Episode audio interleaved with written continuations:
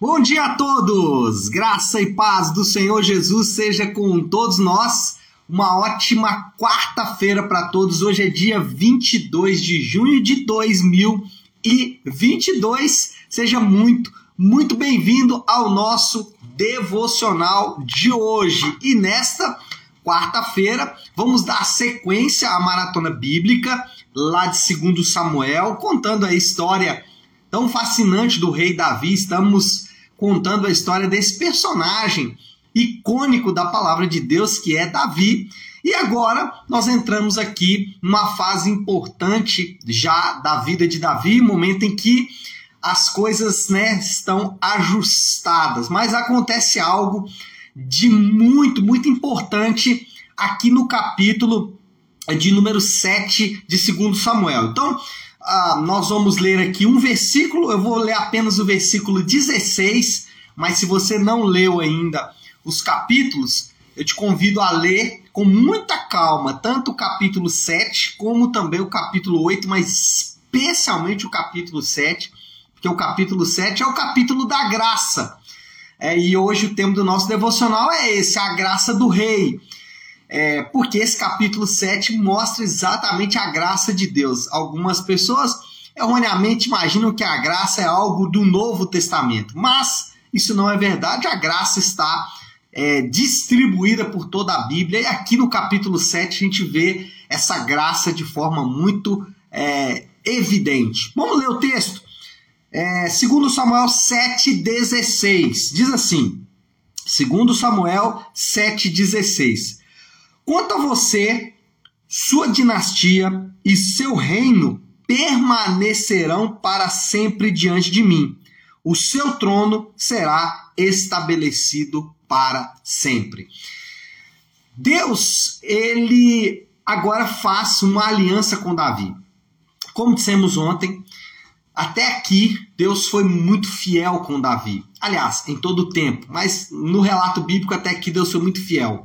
Deus cumpriu a promessa que fez a Davi. Ele falou: Davi, eu vou te. Você vai ser rei. Beleza, cumpriu a promessa. Só que aqui, Deus não só renova a promessa, como amplia a promessa, mas muito mais do que isso. Deus faz uma aliança com Davi. Porém, essa aliança não é uma aliança nova. Nova aliança vai acontecer é, lá no Calvário, com Jesus e o derramamento do seu sangue ali uma nova aliança. Aqui, essa aliança de Deus com Davi é uma confirmação da antiga aliança feita com Abraão. Por quê? Em Abraão, Deus diz: Olha, em ti, Abraão, serão benditas todas as nações da terra. Aqui, Deus está falando: Davi, você é parte desta primeira aliança você funciona como, é, primeiro, cumprimento de parte dessa primeira aliança, mas também como complemento desta primeira aliança. Agora, algumas características desta aliança. Essa aliança é uma aliança da graça, assim como foi com Abraão. O que é uma aliança da graça? Uma aliança normalmente é feita com o envolvimento das duas partes, mas nas alianças que Deus faz, Deus pouco conta com a ação daqueles indivíduos, ou pouco espera a ação daqueles indivíduos. Pelo contrário, ele diz: Olha, porque eu fiz isso com você, faça isso. Davi poderia pensar, por exemplo, que Deus estava fazendo aliança com ele porque ele tinha construído uma casa para Deus. Então, Davi poderia falar assim: Não, Deus fez uma aliança comigo, Deus foi bom comigo porque eu fiz uma casa para ele. Na verdade, Davi poderia até pensar assim: não, Deus foi bom comigo porque eu é, estou projetando fazer uma casa para ele. Só que o próprio texto, Deus fala assim: Davi, você está querendo fazer uma casa para mim, um templo para mim, mas eu não habito em, em templos feitos por mãos humanas. Ele fala: olha, eu já andei por todos os lugares, aí eu já andei com o povo no deserto, eu já andei. Então, isso para mim não faz muita diferença, Davi. Ok, você quer construir, bacana, mas não é isso que vai mudar a nossa relação.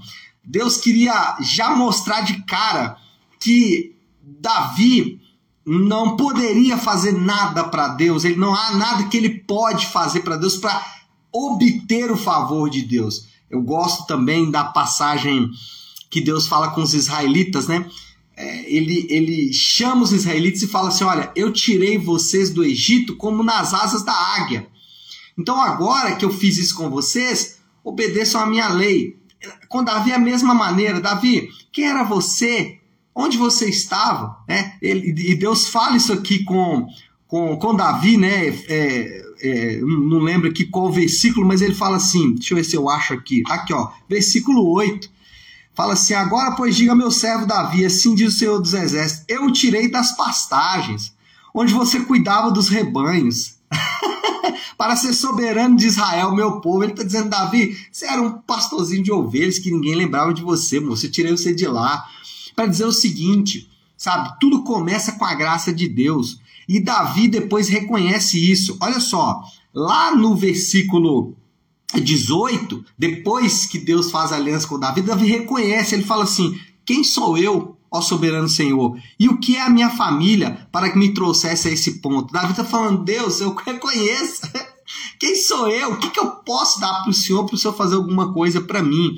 Então, Davi reconhece isso. Por que, que isso é importante? Porque nós também estamos debaixo da graça. A nova aliança, né, que muitos chamam de aliança da graça, ela evidencia isso de um modo muito claro. A, a graça, ela não permite que ninguém seja orgulhoso.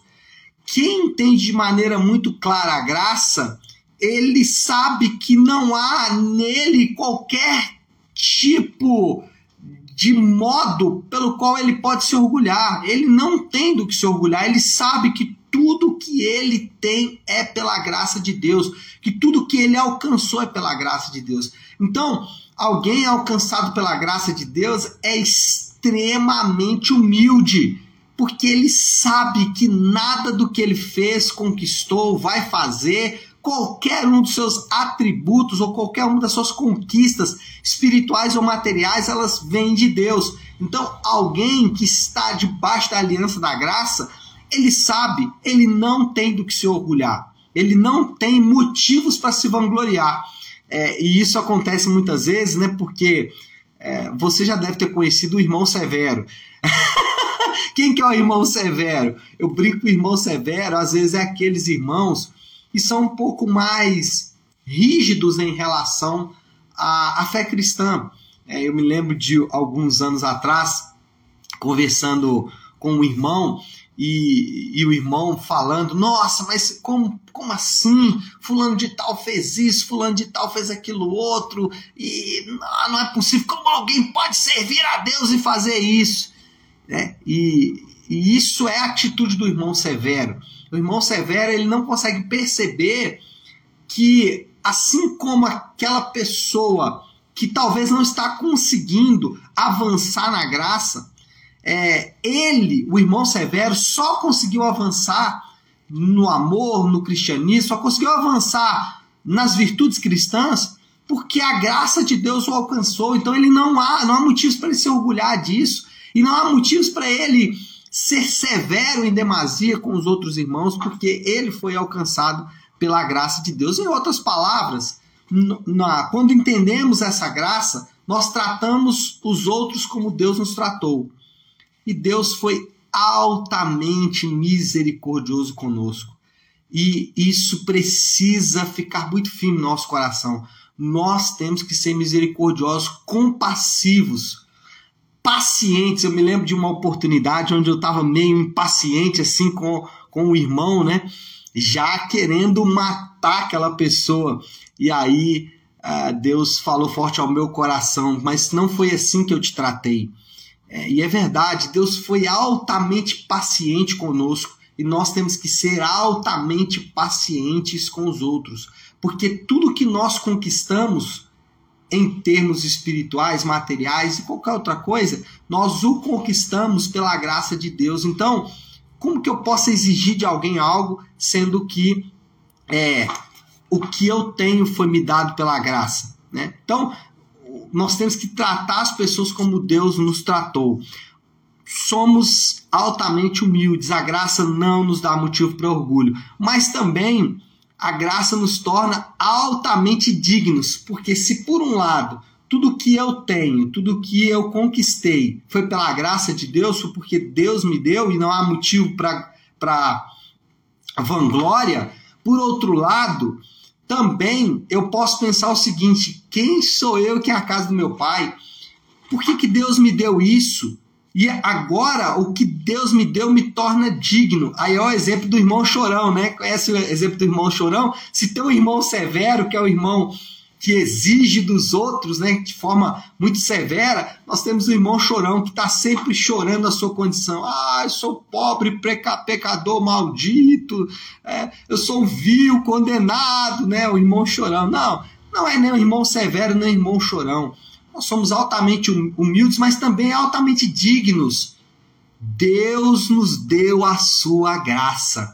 O soberano do universo nos deu a sua graça. O soberano do universo foi amoroso, misericordioso e compassivo com nós mesmos. E isso nos torna altamente dignos. Se por um lado nós somos profundamente humildes, porque tudo que conquistamos é pela graça, por outro lado, somos altamente dignos. Por quê? Porque ele nos escolheu para derramar a sua graça sobre nós. E isso é literalmente maravilhoso. Agora, quando olhamos para esta promessa, percebemos que esta promessa, é, e aí ontem falamos sobre isso, né? Essa promessa, ela não pode ser cumprida em Davi. Como assim Davi é, vai permanecer para sempre? Como, como o trono dele vai ser estabelecido para sempre? Como a família de Davi poderia fazer isso? Não há porque essa promessa remete a uma promessa maior. Lá em Lucas 1, 23, o texto bíblico diz que essa promessa se cumpre em Jesus, porque Jesus é o verdadeiro rei de graça. E aí, quando a gente olha para o tema de hoje, né, a graça do rei, nós temos que nos lembrar que essa graça vem do rei Jesus. Ele de fato é o rei de graça, ou o rei da graça. Ele é de fato aquele que derrama graça sobre nós. E aí, quando a gente olha para Jesus e pensa na graça, nós chegamos à conclusão de que ele nos amou sem motivo. Ele nos amou por quê? Por que, que Deus nos amou? Por que, que Jesus morre na cruz por nós? Será que nós éramos bons? Será que a nossa espiritualidade é que o motivou a morrer na cruz por nós? Será que a nossa beleza ou formosura? Será que era porque éramos obedientes, fiéis? Não, ele morre na cruz sem motivo algum, somente por amor. O amor dele foi o que motivou a morte dele na cruz. E essa é de fato a essência da graça. O amor dele que nos amou e de maneira graciosa se entregou por nós. E você, nessa manhã que está aqui comigo, você tem que se perguntar, ou você tem que meditar muito nesta verdade. Lembrar que nada do que você fez chamou a atenção de Deus. A única coisa que fez Deus fazer o que ele fez foi exatamente o grande amor dele. E esta verdade, né, e aí já entramos na moral da história aqui para resumir. A nossa confiança e a nossa segurança está na promessa da aliança da graça. A nossa segurança e confiança, a minha segurança não está na minha fé, nem no meu amor por Deus, nem nas minhas ofertas, nem na minha espiritualidade. Não se apoie nessas coisas. Não se apoie em coisas que você faz. Porque se a sua confiança e segurança estiver no tamanho do seu amor por Deus, no tamanho da sua fidelidade, no tamanho da sua fé. Não, eu tenho muita fé em Deus e aí isso vai fazer diferença. Se você se apoia nisso, você está se apoiando na coisa errada. E aí é o nosso desafio. Qual é a aplicação depois de tudo isso? Descanse na graça. Descanse no fato de que Ele nos torna altamente dignos e isso nos faz profundamente humildes. Essa é a grande essência da graça e é baseado nela que nós vamos passar esse dia, essa quarta-feira. Tá certo, meu povo? Descanse na graça. é o que nós devemos fazer, né? Vamos orar, vamos colocar tudo isso aí diante de Deus. Então, se você puder, pare aí um instante o que está fazendo e vamos buscar a Deus em oração. Querido Deus e Pai, louvamos o teu nome por tua grande graça e pela tua aliança feita conosco. Obrigado porque na tua palavra encontramos os verdadeiros motivos pelos quais o Senhor nos amou. e é simplesmente pela tua graça. Isso nos faz humildes. Pai, queremos nos arrepender pela nossa empáfia, nosso orgulho, a nossa vanglória, porque ela é sem motivo. Não há em nós qualquer motivo para orgulho. Por outro lado, Senhor Deus, nós também queremos te agradecer, porque o Senhor nos faz dignos. Nós nos aproximamos do teu trono com dignidade, na certeza de que o Senhor nos alcançou com a tua graça. E isso enche o nosso coração de amor e esperança. Nossa segurança está na tua graça em nosso favor e por causa desta graça nós te agradecemos e o fazemos em nome de Jesus. Amém, amém e amém. Amém, meu povo? Bom, então é isso. Nós vamos ficando por aqui. Quero deixar só um recado importantíssimo. Hoje, às 20 horas, na nossa igreja nave, nós temos sala de oração. Então, a pastora Flávia estará dirigindo um momento de oração.